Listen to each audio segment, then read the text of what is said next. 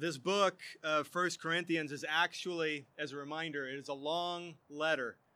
It's a long letter that the Apostle Paul wrote to Christians in the city of Corinth, which was in modern day Greece around the year 55. And we've been studying this letter together for a long time, off and on, for the past two years. And tonight, our text, as Jason read, is 1 Corinthians chapter 14, verses 6 through 19.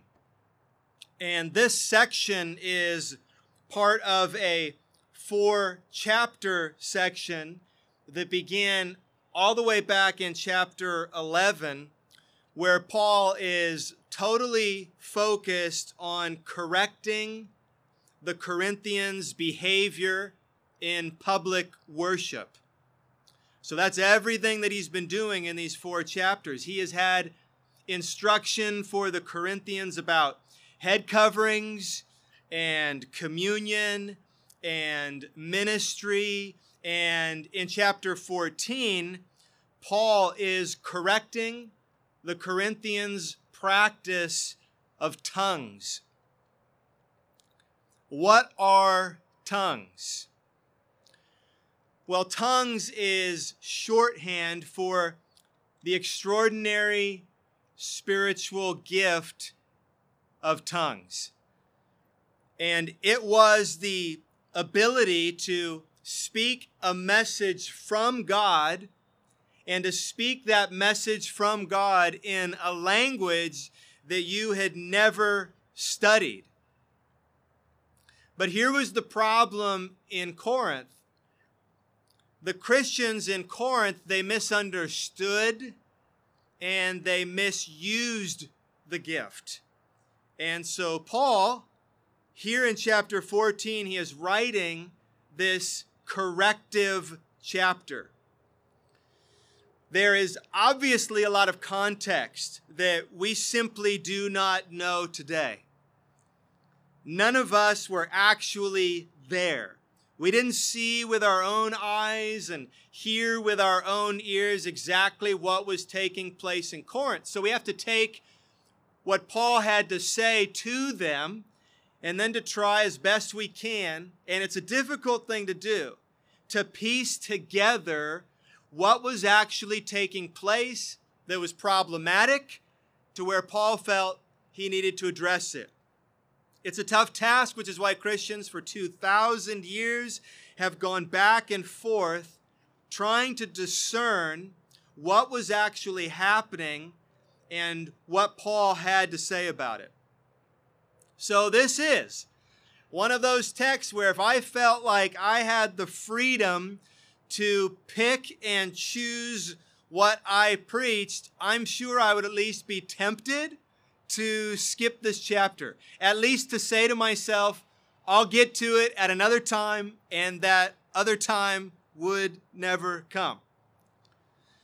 So it's good for me to remind myself of texts like 2 Timothy 3:16. Some of you know that verse. It says that all scripture is breathed out by God, and it is useful for teaching, rebuking, correcting, and training in righteousness. That includes 1 Corinthians 14.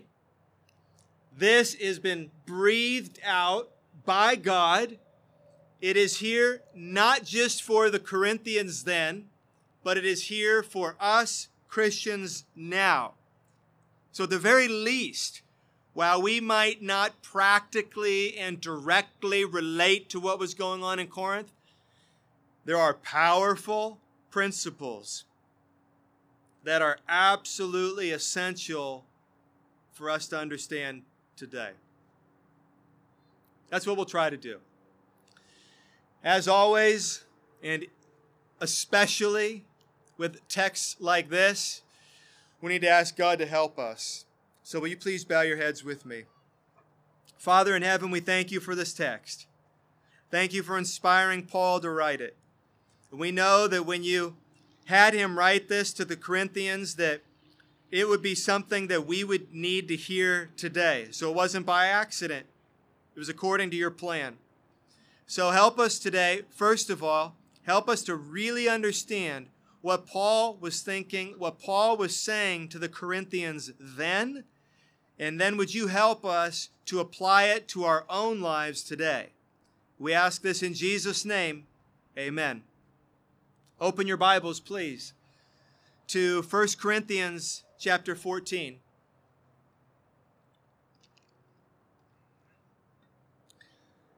When we come together on a Sunday, whether it's in the morning or evening, in a building, on a baseball field, there is always there is a vertical aspect to what we do and there is a horizontal aspect to what we do. We are doing something here toward God and we are doing something toward one another. As I drive here, I should be aware that when I'm here, I have a responsibility to God and I have a responsibility to all of you here. Or we could put it this way. We gather on Sundays for the glory of God and the good of his people. Something vertical is happening, something upward is happening, something outward, something horizontal is happening when we gather. We're here to worship, absolutely. But we are also here to build up this local church. Same thing for the Corinthians. That's not a new thing. Same thing for them. As they gathered publicly for worship on Sundays, they had a sacred duty to God and they had a sacred duty to one another. And it seems to me, based on Paul's criticism, they were doing okay vertically, but not horizontally.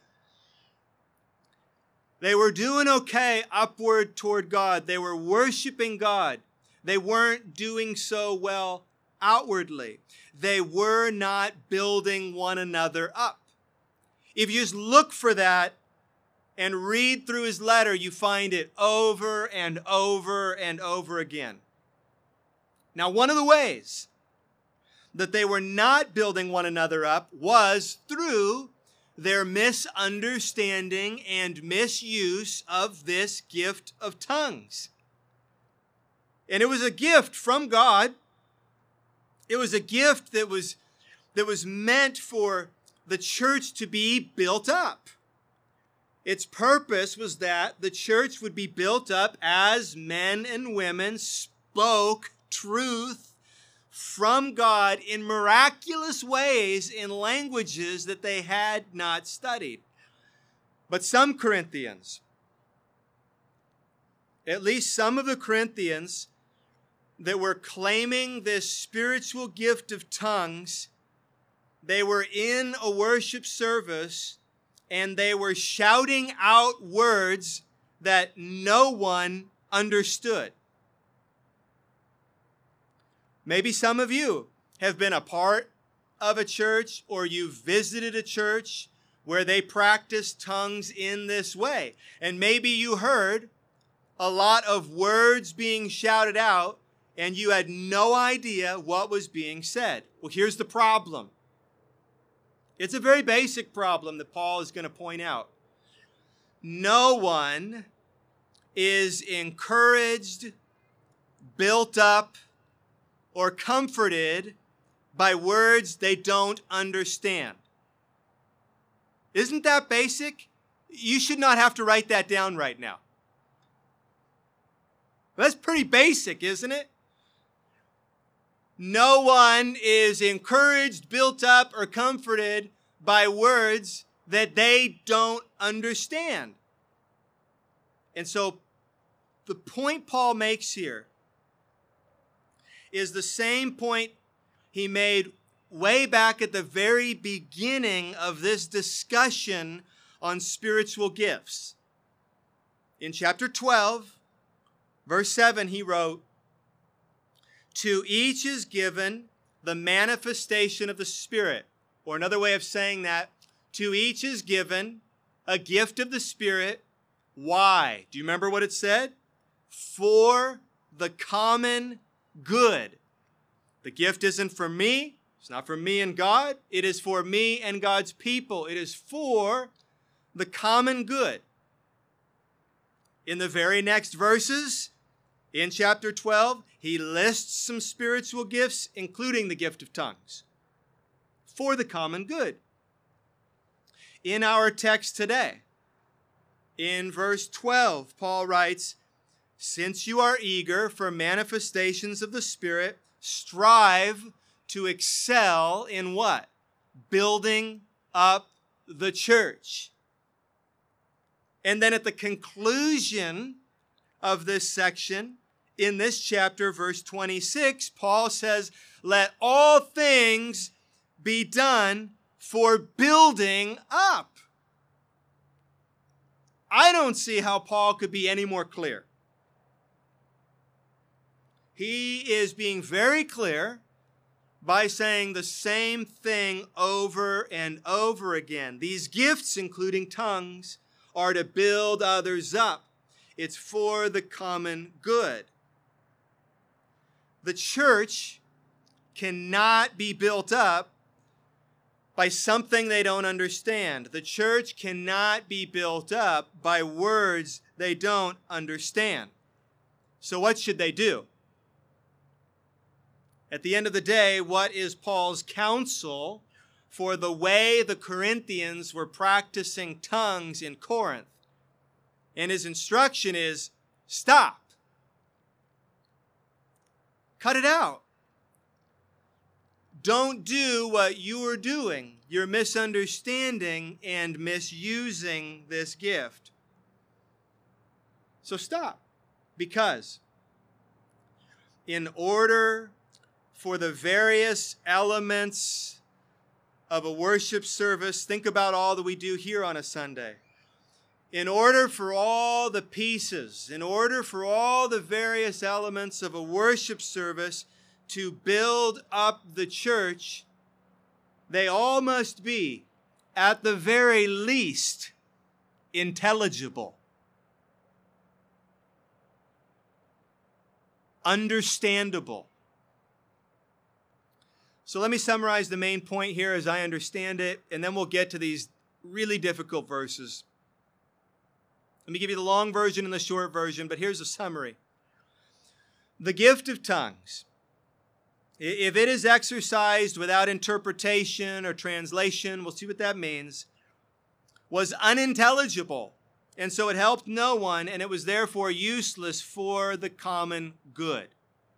That's the point that Paul is making uninterpreted tongues is not helpful for the church. It is not for the common good. It does not build people up. So let's go through these verses. The plan is to look at them in four groups. We're going to look at verses 6 through 9, then verses 10 through 12, verses 13 through 17, and 18 and 19. As I read through them, I think they're grouped together most easily that way. Let's jump right in. Look with me at verse 6. Now, brothers, if I come to you speaking in tongues, that is, pause, he means uninterpreted tongues. So, not speaking this language that people understand or someone understands and interprets because they're from the region where this language is native. He's saying, if I speak in uninterpreted tongues, and we know that's what he's talking about because of the verse right before. In verse 5, he said, The one who prophesies is greater than the one who speaks in tongues unless someone interprets. So if you've got tongues, and there's interpretation, and so it's intelligible and it's understandable, then the church is built up. No problem with that, verse 5. But verse 6, he's talking about uninterpreted. Now, brothers, if I come to you speaking in tongues, how will I benefit you? You see what it's about? The common good. How will I benefit you? Unless I bring some revelation or knowledge or prophecy or teaching. In other words, even if Paul came and spoke in tongues, and Paul will see, he was given this gift. He was able to speak in tongues. But Paul is saying here, listen, even if I came and spoke in tongues to you, what good would it do for you if there was not some sort of understandable revelation from God, or a prophecy, or knowledge, or teaching. If there wasn't some revelation from God that you could understand, what good would that be to you? It's like, and then he gives two illustrations verse 7 and verse 8. Verse 7 If even lifeless instruments, such as the flute or the harp, do not give distinct notes, how will anyone know what is played? No distinct noises. It's just noise. It's not pleasant. It's not good. It's not helpful. It's just noise. Verse 8. If the bugle gives an indistinct sound, who will get ready for battle? So the bugle was used as an instrument to give instructions, and depending on what sound or groups of sounds you played with the bugle, it would mean different instructions, different sounds, different instructions. If no distinct sound, then no understanding, in this case, that it would be time for battle. Someone speaking in tongues Paul is saying in Corinth in this way, they were like a lifeless instrument. That's the illustration. They were like an indistinct sound from a bugle. No one understood them. No one understood them, and so it was useless. It was useless for the common good. And that's exactly what Paul says in the next verse isn't it? Verse 9. So with yourselves. If with your tongue you utter speech that is not intelligible, you hear that over and over again. If you utter speech that is not intelligible, how will anyone know what is said? For you will be speaking into the air. What kind of an image is that? Your words are not landing in anyone's ears. They're not landing in anyone's mind. They're not landing in anyone's heart. Your words are just going out and they're just floating out there into the air. It is not building anyone up. Let's look at the next group of verses, 10 through 12. That was probably causing some people to be offended in Corinth when Paul talks like that. I mean, wouldn't it? This is something that was going on. They obviously thought it was important, they thought it was good, and he says, when you do that, you're just speaking into the air. Imagine you were one of those tongue speakers in Corinth. You say, I would never do that. Well, just imagine. Imagine that you were caught up in this and that you were one of those tongue speakers in Corinth. Imagine that you believed that God had gifted you to speak truth in a language that you had not studied, and you felt it coming on and you spoke it. And Paul says that you may just be speaking into the air. Well, someone might raise an objection and I think Paul's going to anticipate and respond to it in the next verses. They might have a rebuttal. It's one that I've actually heard. It goes like this Well, just because no one is here, this person who's speaking in tongues, just because no one is here to translate or interpret, that's not fair. That doesn't mean that this is not a true manifestation of the Spirit. You can't say that it's not. I may still be speaking in tongues, Maybe I'm speaking in a language, maybe I'm speaking in a prayer language that no one other than God or angels understands. Now, I do think that's an objection that Paul is anticipating. He anticipates it, and then he uses these next three verses to simply remind the, like, if you think that, if you believe that, to remind them of what the purpose of these spiritual gifts, including tongues, is.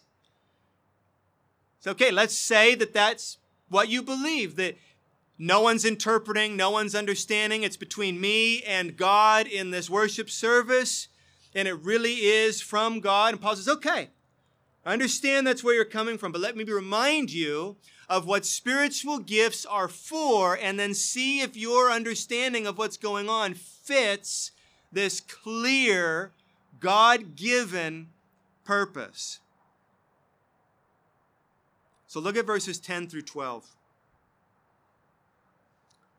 We're going to see that spiritual gifts are not to be exercised solely between you and God. They are for building up the church. And we looked at that way back in chapter 12 the gifts, abilities, talents to expand that that God has given you, they are from God and they are for others. Verse 10 There are doubtless many languages in the world, and none is without meaning.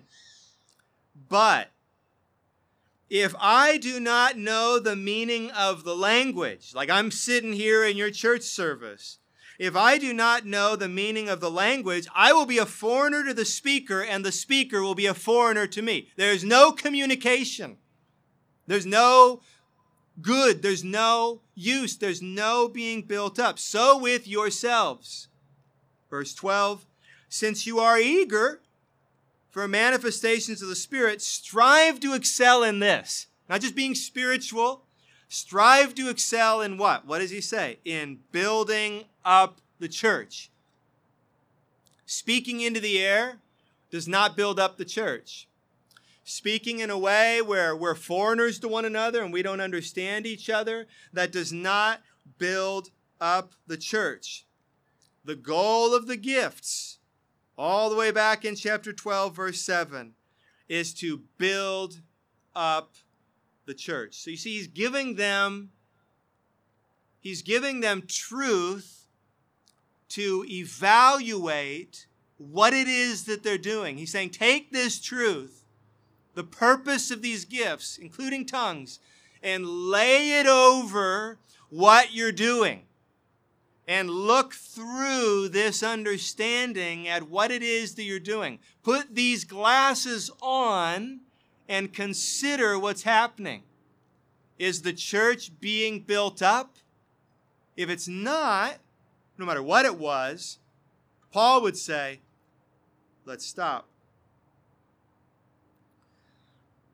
So, for their practice of tongues in Corinth, Paul's writing, he's responding, he's saying this is not helpful. This is not for the common good. So let's look at this last paragraph now. And first, verses 13 through 17. Now, you remember when I said at the beginning that we're missing some context? We don't always know exactly what Paul is responding to, and so it can be difficult I think the verses we just looked at are more clear than the verses we're about to look at. This is trickier. I think you're going to see that. I'll do my best. It begins with the word therefore, which means that these words are a conclusion based on the verses before. He said all this, therefore, and now he's going to say this. So we could summarize the verses we just read by saying uninterpreted tongues were of no benefit to the Corinthians. Uninterpreted tongues, that's what was happening, were of no benefit to the Corinthians. Therefore, verse 13, one who speaks in a tongue should pray that he may interpret. For if I pray in a tongue, my spirit prays, but my mind is unfruitful. Now, he's going to use speaking in a tongue.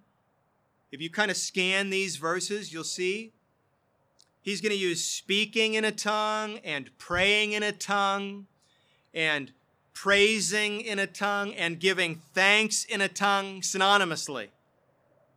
He's going to use those phrases to describe the same thing.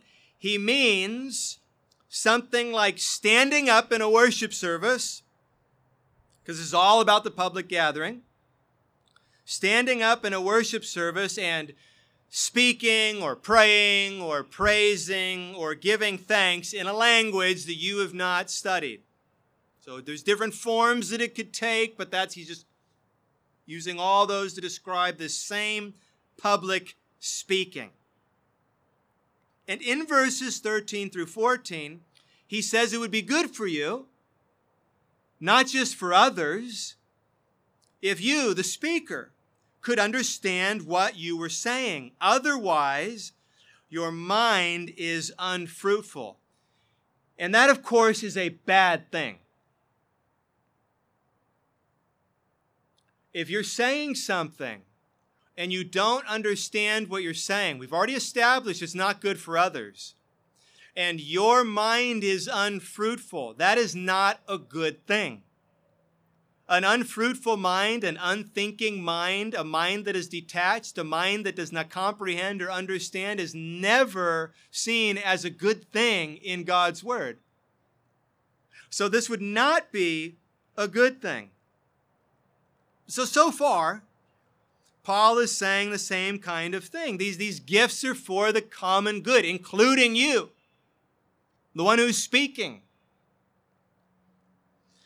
What am I to do? Verse 15. Paul spoke in tongues. Here's what he did I will pray with my spirit, but I will pray with my mind also. It's not detached, it's not an unfruitful mind. I know what I'm saying. I will pray with my spirit, but I will pray with my mind also. I will sing praise with my spirit, but I will sing with my mind also. So when Paul exercised this gift, not only did others understand, but he understood as well. It was for everyone's good, it was for the common good. Verse 16, otherwise, in other words, if someone speaks in tongues and they didn't understand and no one else understood, otherwise, he's going to be back to his point again. If you give thanks with your spirit, he means, and not your mind, if you give thanks with your spirit, how can anyone in the position of an outsider say, Amen to your thanksgiving when he does not know what you are saying. There it is again. It's so important that it's intelligible, that people understand. Verse 17 For you may be giving thanks well enough, fine. You may be giving thanks, but the other person is not being built up. And what's the parenthesis in Paul's mind? That's a problem that's a problem. Because what you do with these gifts from God is build others up. Paul is really driving this point home. And he drives it home emphatically in the last two verses that we're looking at tonight here is, I think, a very clear conclusion to what Paul has been saying. Verse 18 and 19. I thank God that I speak in tongues more than all of you. I'm not sure what Paul means. He's thankful for this gift, it sounds like to me. But what exactly he means, what he's talking about, how it connects, I'm not sure. And I couldn't find many people, dead or alive, this last week who understood what he meant. So I feel like I'm in good company. But I'm not there yet. He says, I thank God that I speak in tongues more than all of you. I think he's been hammering this gift. I think he's trying to emphasize hey, it is a real gift when it's done in the right way. God has used me in this way. I thank God for it. Nevertheless, and now he's back to his point. Nevertheless, in church, that's what it's all about. This is all about the public worship, public gathering of the church. In church, I would rather speak five words with my mind in order to instruct others than 10,000 words in a tongue. What a powerful way to make his point. Rather than breed 10,000 words, even miraculously given to me, but have it bring about confusion like it is in your church, I'd rather just have five words that you understand for instruction. I want to know, by the way, what those five words would be. Paul, if you only have five words, what would those words be? That's not his point. Here's his point. And and this is great because every Christian should be able to agree on this whatever you believe about spiritual gifts, here is Paul's point. In order for words spoken at a gathering of God's people, like my words, like Jason's words, Charity's words, these words, in order for words spoken or sung at a gathering of God's people to build them up, they need to be intelligible. It is how God has made you.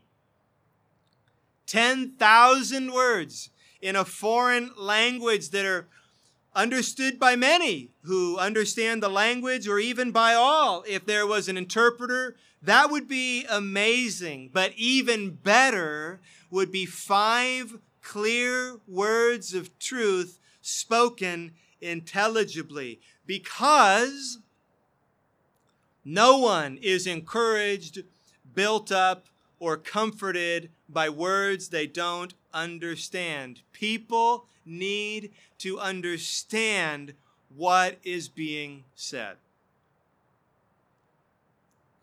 In conclusion,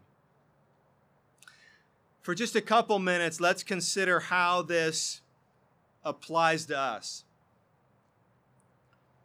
Here's what Paul has said to the Corinthians in the verses we just studied, and it does not apply to us in the same way.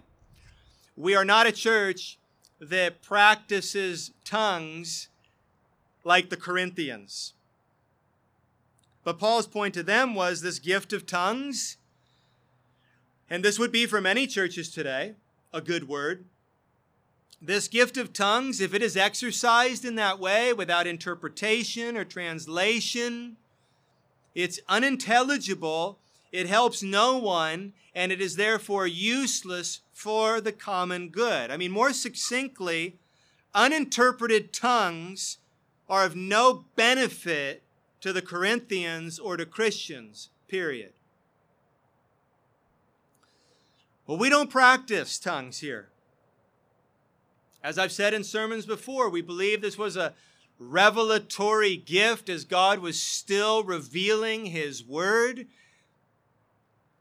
And by the end of the first century, this gift, along with the gift of prophecy, it disappeared. So, how do we apply this? Well, here is how this principle applies to our church. in the same way. Unintelligible words are of no benefit to us. Or let me say that positively. Clear communication of God's truth builds up the church. Clear communication of God's truth builds up the church. Clarity of truth. This makes me think back to the founding and planting of this church. Those of you who are here, what are we going to name the church? What did we name the church? Veritas. What does veritas mean? It means truth. Clarity of truth is essential for building up the church. You can get everything else right, you get that wrong, it's useless. Isn't that the principle that Paul understands that is driving his critique of unintelligible tongues? Jesus said it in John chapter 8, verse 31. If you abide in my word, you are truly my disciples, and you will know the truth, and the truth will set you free. I pray that whatever comes through in a public worship service here, the truth comes through loud and clear. Our speakers should prepare our service leaders should prepare. Our music leaders should prepare so that what we do will be accessible and intelligible to you so that God's truth will come to you. And by His grace, you will understand and be changed. So may we be a church, and may you be a Christian that looks to clearly communicate God's truth in order that the church may be built up. And of all the truth you communicate, you know the most important truth you communicate is the good news. It is the gospel. It is being clear on one thing more than anything else. And that is that you are a sinner, that you have been created and made by God for Him, to love Him, to worship Him, to obey Him, to honor Him. That is what you have been made for. It is what He deserves. And you, like me, you fail. You've been failing since you were born, haven't you? And you fall and you fall and you fall and you screw up and you screw up and you screw up. And you don't do what God wants you to do and you do what God does not want you to do. And so you, like me, you are under this judgment from God. He's good, He's holy, He's perfect, He's made you, He's given you everything. And yet we do not give Him what He deserves. And so we are rightly destined to not spend eternity with Him in a perfect heaven. We are rightly destined to spend eternity alienated from Him. But God is merciful. And God sent his only son, Jesus, and he came and he lived and he suffered and he died and he rose from the dead. And he did that in the place of sinners like you and me. So that sinners like you and me could trust in his work and his life and his death and be reconciled to God.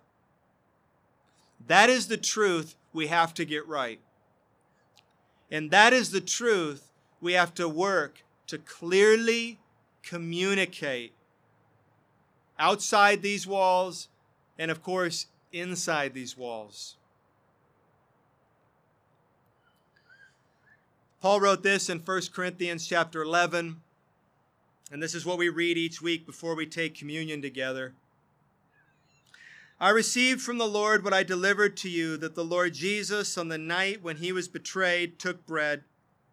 When he had given thanks, he broke it and said, This is my body, which is for you.